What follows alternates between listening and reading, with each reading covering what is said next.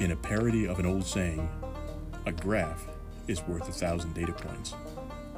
In other words, charts and graphs go a long way to reflect data in a simplified manner. When properly designed, graphical presentations of data will tell you virtually all you need to know to answer a research question. In the visual representations of data lesson, you'll be introduced to the techniques most commonly used to visually reflect statistical data.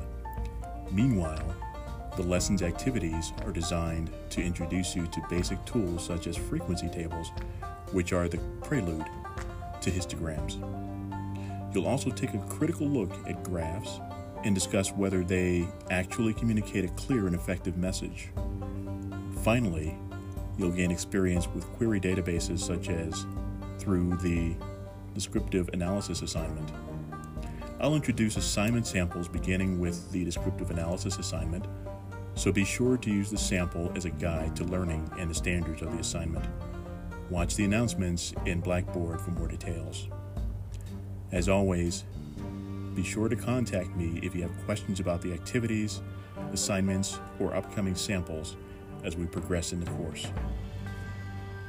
Welcome to Visual Representations of Data, our next lesson in our academic journey.